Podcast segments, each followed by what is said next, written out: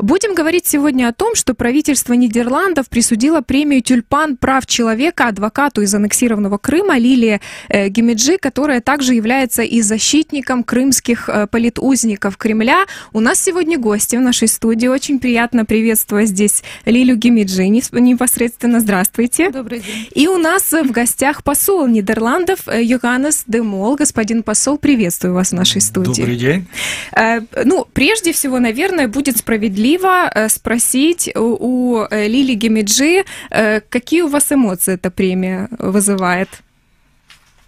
Ну, для меня это было очень неожиданно, и на самом деле очень приятно получить премию, но я в первую очередь хочу отметить, что это не только моя премия, это премия всей крымской команды адвокатов, которые сегодня работают. Это премия активистов крымской солидарности, и это премия тех правозащитников, активистов и гражданских журналистов, которые сегодня находятся под уголовным преследованием. И для меня эта премия в первую очередь э, солидарность э, одного из государств с крымско-татарским народом а, в борьбе, в мирной, ненасильственной в борьбе против того произвола и беспредела, который сегодня творится в Крыму. Мы вас поздравляем с этой премией, господин Спасибо посол. большое. Э, Я так подозреваю, если в названии премии фигурирует слово тюльпан, это что-то очень важное, наверное, для королевства Нидерланды. Объясните, пожалуйста, что это за премия, кому она вручается и как вы обратили внимание на э, Лилю Ханум? Э, ну, спасибо за вопрос. Э, Тюльпан э, прав человека – это, в принципе, награда правительства Нидерландов, которое инициировало Министерство иностранных дел. Существует с 2008 года. Ежегодно присуждается правозащитникам и организациям, которые защищают права человека на глобальном уровне. И кроме этого, с 2018 года посольство Нидерландов в нескольких странах, и в том числе и в Украине, э, тоже отмечают тюльпанами, ну, символ нашей, нашего, э, нашей страны, э, активистов и правозащитников, которые находятся в опасности в связи с своей работой. Значит, это как э, поддержка и официально э, э, ну, э, тоже стимул для того, чтобы они могли работать и уважение к их деятельности. Откуда вы узнали о деятельности Лили Гемиджи? Дело в том, что мы в контакте о том, что происходит э, э, в Крыму. Э, Мы хотим это знать, мы э, в разных э, областях э, и э, э, платформах об этом говорим, и мы хотим знать, что там происходит. И для того, чтобы знать, что происходит, надо иметь контакты. И у нас контакты есть с адвокатами, с организациями, Крим СОС, например, это платформ. И э, так это работает. Поэтому мы ее тоже очень хорошо знаем. Я так понимаю, что сегодня вот эта должна церемония пройти, и вам вручат эту премию. Вы ее планируете э, в Крым вести? Э, Безопасно ли это? Я ее, безусловно, повезу в Крым. Я хочу, чтобы эту награду увидела не только я, и чтобы она была э, символом той борьбы, и чтобы все, кто приходил и смотрел, они понимали, что мы в Крыму не одни, и что у нас есть поддержка. Э, Я попрошу вас для тех наших слушателей, э, кто, возможно, не в курсе, напомнить, какими делами вы сейчас занимаетесь. Вы занимаетесь делами эм, Хизбут Тахрир, так называемыми делами, да, которые появились в Крыму после 2014 года.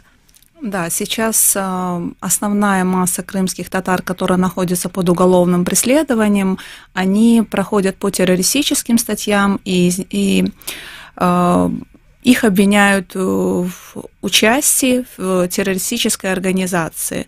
Э, Хизбут Тахрир была признана решением Верховного суда Российской Федерации в 2003 году террористической организацией. На территории Украины это не запрещенная организация. И э, это сейчас самый удобный способ привлекать людей по религиозным а, мотивам, а, либо за их активную гражданскую позицию, за правозащитную деятельность или за гражданскую журналистику именно по этим статьям. Здесь не требуется каких-то а, усилий в том, чтобы доказать вину. Достаточно а, несколько секретных свидетелей, ручной экспертизы, а, которую заказывают а, силовики в основном в Башкирском педагогическом университете и задокументированные встречи. Например, участие одного из моих подзащитных, э, координатора Крымской солидарности, э, задокументировали, как говорят э, сотрудники ФСБ, на одной из встреч, которая проходила в мечети. Вот эту встречу они считают конспиративной встречей, и обсуждать в мечети темы, религиозные темы, а в этом собрании обсуждали тему, которая называлась «Любовь и ненависть ради Всевышнего», она как раз-таки приводит якобы к участию в террористической организации и к захвату власти в Российской Федерации. Мы рассказывали сегодня в нашем эфире, что как раз сегодня э, вынесли новый приговор 17 лет для фигуранта э, Севастопольского так называемого дела Хизбут Тахрир Энвераса и Тасманова. Эм, э, у меня вопрос к господину послу. Насколько вы следите за всеми этими делами и есть ли вообще возможности как-то у дипломатических миссий западных повлиять на то, что происходит в Крыму? Крыму? Вот, возможно, по каким-то дипломатическим каналам. А вы, если я не ошибаюсь, работали в России? Я работал в России, я два раза даже работал, э, четыре года в 90-х годах, и потом э, с 2011 года в Санкт-Петербурге. Я был генеральным консулом. И э, да, но дело в том, что э, туда поехать для нас очень сложно. Э, в принципе, для представителей э, э, правительства нет возможностей. Поэтому у нас есть контакты, мы должны общаться с, э, с адвокатами, с организациями, которые имеют э, знание того, что происходит. Но у нас есть другие возможности. На основе информации, которую мы получаем, мы можем влиять на международные дискуссии об этом. Э, и это делается. Например, мои коллеги э, в ООН, когда мы были э, частью ООН на уровне Совета Безопасности, мы заявили о том, что ситуация с правами человека на украинском полуострове значительно ухудшилась с момента его незаконной аннексии Российской Федерации. И мы тогда еще обеспокоены событиями, э, описанными и в докладах, э, выпущенных э, в соответствии, в соответствии с мандатом резолюции Генеральной Ассамблеи. И ну, мы тоже видели, что население имеет проблемы, и что там достаточно, скажем, жесткие ограничения основных прав э, и свобод. Поэтому у нас есть возможность об этом говорить в разных платформах, и мы это делаем. Плюс к этому у нас есть диалог с Россией политический, и об этом говорим. Мы тоже являемся членами Европейского Союза, и мы не принимаем тот факт, что незаконная аннексия Крым существует. Например, такие маленькие знаки, как э, то, что произошло с э, Apple, который показывает другую карту, мапу, это тоже э, не принимается. Так.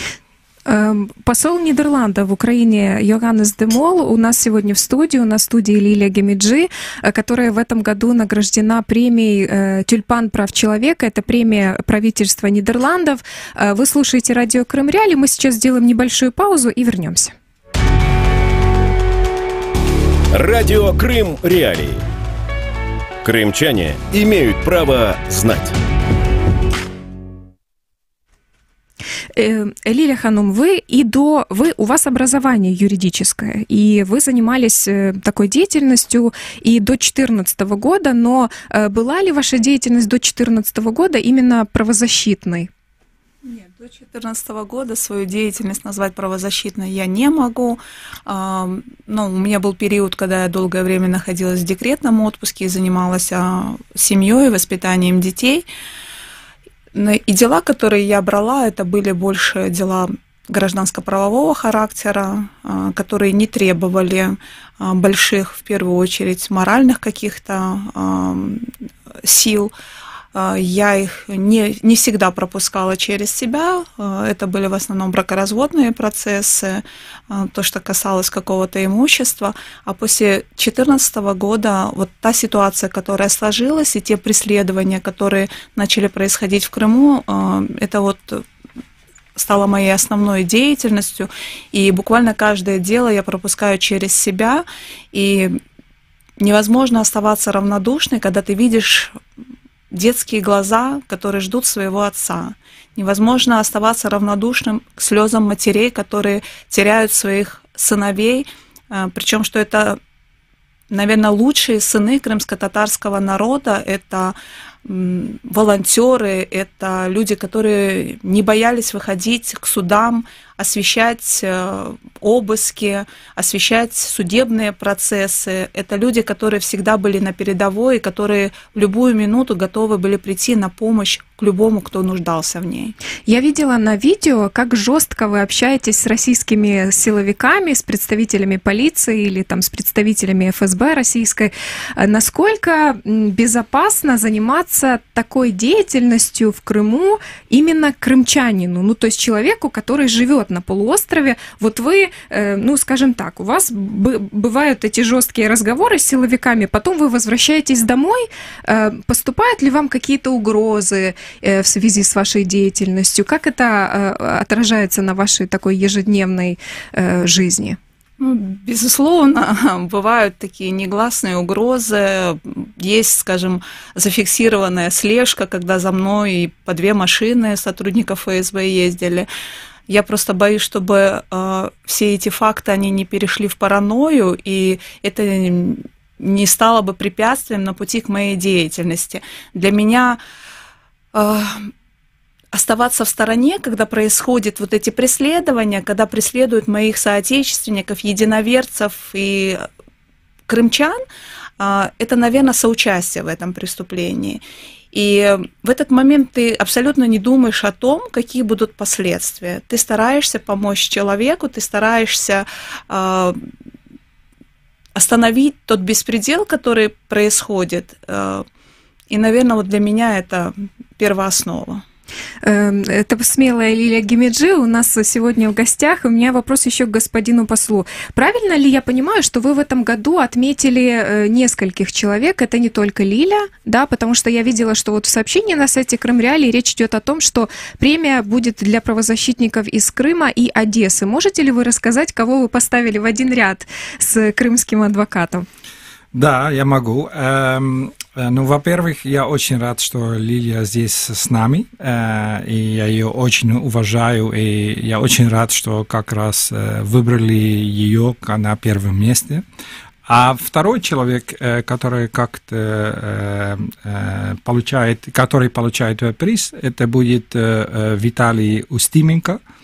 Он руководитель Одесского отделения организации «Автомайдан» и он э, получает э, этот, э, эту премию в связи с своей антикоррупционной деятельностью, и он пережил, к сожалению, нападение и ранения даже. И, ну, и он сейчас даже вынужден жить и передвигаться с охраной. Поэтому это как стимул и тоже защита и факт для того, чтобы мы показали ему, что мы за ним. Э, поэтому он тоже получает э, премию. Возвращаясь к деятельности вот крымских адвокатов, э, тех, которые защищают э, людей, которых вот, ну, по крайней мере, мы в нашем эфире называем крымскими политузниками э, Кремля, есть ли у вас возможности, насколько это безопасно, в частности, и для крымских адвокатов, как-то им помогать? Потому что, ну, понятное дело, что такая работа, она затратна не только в эмоциональном плане, mm-hmm. как уже Лилия рассказала, но и в материальном тоже. Есть случаи о том, как крымские крымские татары собирали э, деньги в Крыму на оплату штрафов да, за пикет под Верховным судом России. Есть ли возможность, например, у э, Нидерландов или, возможно, это может быть коалиция каких-то западных правительств как-то поддерживать этих людей? Но э, мы не единственная страна, которая имеет программы для того, чтобы защищать э, интересы правозащитников. Э, есть даже программа у нас, э, когда, если угроза слишком большая, что мы можем пригласить э, правозащитников жить, скажем, полгода в Голландии. Э, такие программы есть. Но это достаточно экстремальная ситуация, потому что все-таки эти люди тоже хотят жить у себя и делать свои дела, они не уверены. И эм, поэтому, да, по-разному, по-разному бывает. Мы спонсируем, мы финансируем иногда, помогаем, дадим им площадку, эм, но тоже, в, э, как я уже объяснил, э, в переговорах с властями мы на это э, внимание дадим. И мы считаем, что таким образом мы можем как-то помочь им работать и делать свои дела. Вот, э, к слову, Лилия Ханук, к вам вопрос. После того, как э, начались все эти события в 2014 году, э, ну, много крымско крымских татар все-таки выехали из Крыма по разным причинам. Не было у вас мысли тоже, возможно, временно выехать до момента деоккупации полуострова? Нет, у меня такой мысли даже не возникает, и это вопрос, который мне задают достаточно часто. Мы очень долго возвращались в Крым. Я помню, как мы возвращались. Мне тогда было, наверное, лет 12. Я помню, как мы переживали этот период, э, что, через что нам проходилось проходить, чтобы добиться а, определенных, скажем так, успехов и в учебе, и где-то еще. И покидать Крым покидать родину, э, на которой стремились вернуться наши предки. В частности, мой дедушка был ветераном национального движения, и всю свою жизнь он как раз-таки боролся за право вернуться в Крым. Для того, чтобы пережить эти моменты, э, я не вижу сейчас необходимости выезжать из Крыма. Возможно, ну, наступит такая ситуация, я не хочу загадывать, но сейчас я живу в Крыму, и я не планирую никуда выезжать. Лилия Гемиджи, крымский адвокат в гостях радио Крым Реалии. У нас также посол Нидерландов, господин Йоханнес Демол. Вы слушаете радио Крым Реалии. Мы продолжим через несколько секунд.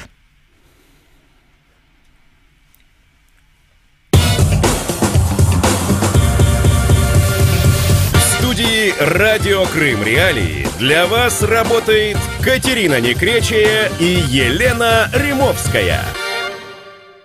Катерина Некречия вернется после, э, после блока интервью, но Елена Римовская действительно тут с вами, и я рада, что сегодня у нас в студии гости. Это крымский адвокат Лилия Гамиджи и посол Нидерландов в Украине Йоханнес э, Демол. Господин посол, вот э, э Украина в определенной степени, в степени вот в предчувствии нормандской встречи 9 э, декабря, и накануне э, президент Украины Владимир Зеленский, он высказал надежду на то, что, возможно, по итогам этой встречи удастся добиться обмена большого всех на всех.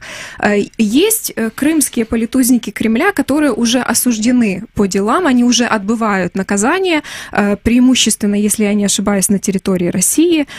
Есть ли возможность как-то у международного сообщества повлиять вот этот вот процесс, например, обмена, да, на то, чтобы эти люди были освобождены?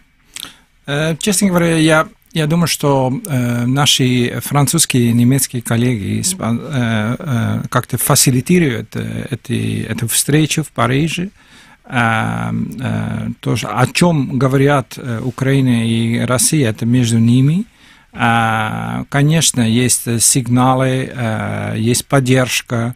Но на самом деле контент э, зависит от этих двух э, стран. Уже был раньше обмен э, э, пленными. В начале сентября. Да, да и, э, конечно, там э, тоже были люди, о которых писали много, и в том числе э, этот э, случай господина э, Цемаха, об этом много писали.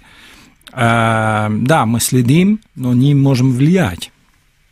Эм, Лилия Ханум, к вам такой вопрос. Вот вы сказали, что вы, у вас даже не было мысли, что нужно выехать, но не боитесь ли вы, что за вами, как за человеком активным и более того, за адвокатом, а это очень важный человек в условиях да, э, всего того, что происходит в Крыму, тоже мож, могут прийти российские силовики. Вот мы, если я не ошибаюсь, это было в начале этого года, когда приходили с обысками к Эмилю Курбединову.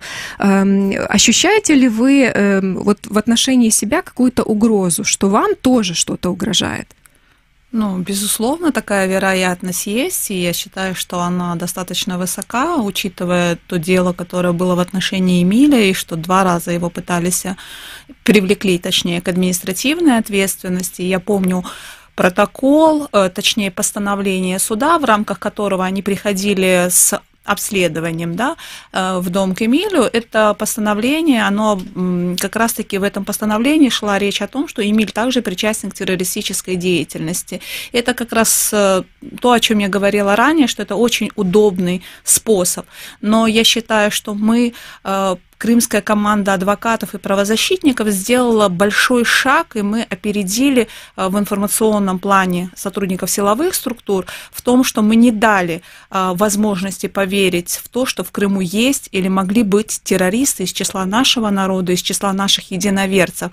И это очень важный шаг, который, я считаю, мы э, сделали, и мы в этом направлении выиграли. Сейчас никто не верит в том, что есть в Крыму террористы, что они могли быть, или что те люди, которые которые привлечены по террористическим статьям, они являются террористами. Все понимают, что это удобный способ для Российской Федерации привлекать к уголовной ответственности, и это был одним из удобных способов э, держать дальше от этой темы международное сообщество, потому что слово терроризм это достаточно страшное слово, и есть определенные опасения э, в том, чтобы э, приближаться к таким делам. Я думаю, что нам удалось э, преодолеть этот барьер, и международное сообщество сейчас четко понимает, что понимает под словом терроризм в Крыму. Тем не менее, создается впечатление, возможно, оно неверно, но вот если вспоминать даже мартовские задержания в Крыму, когда э, задержали 24 крымских татар после обысков за один день.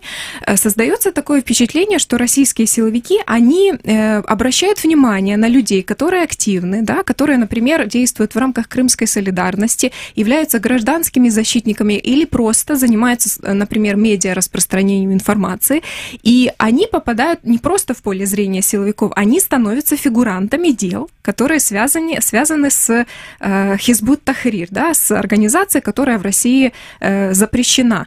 И такая, такое создается впечатление, что пытаются сделать так, чтобы активных крымчан, э, крымских татар стало меньше. Это возможно? К счастью, на сегодняшний момент на место одного арестованного приходят десятки новых людей, и есть, э, скажем, ограниченное число, которые являются публичными лицами и которых э, люди могут видеть в эфирах, но большое количество людей, которые находятся в рамках этого активизма, но при этом они не являются публичными. И уже сейчас э, пытаются, скажем так, э, ограничить эту активность, но это не получается. И каждый крымский татарин сегодня понимает, что если он не будет бороться, то завтра придут за ним, независимо от его политических взглядов, независимо от его э, религиозных предпочтений, то есть независимо ни от чего он будет объектом преследования. Я позволю себе все-таки воспользоваться тем случаем, что у нас э, в студии господин посол, задать вам в, том числе и несколько таких политических вопросов. Я надеюсь, что Лилия Гемиджи меня э, простит. Вот э, очень много в Крыму ведется работы, ну, такой, скажем, пропагандистской. Я думаю, что Лилия Гемиджи подтвердит, как работают российские каналы или же как работают близкие к российским властям крымские СМИ. И очень часто э, в российских СМИ, крымских СМИ говорят о том, что пятый год уже после начала аннексии, уже вроде Европа как устала от этой этой ситуации. И э, все реже звучит вопрос Крыма.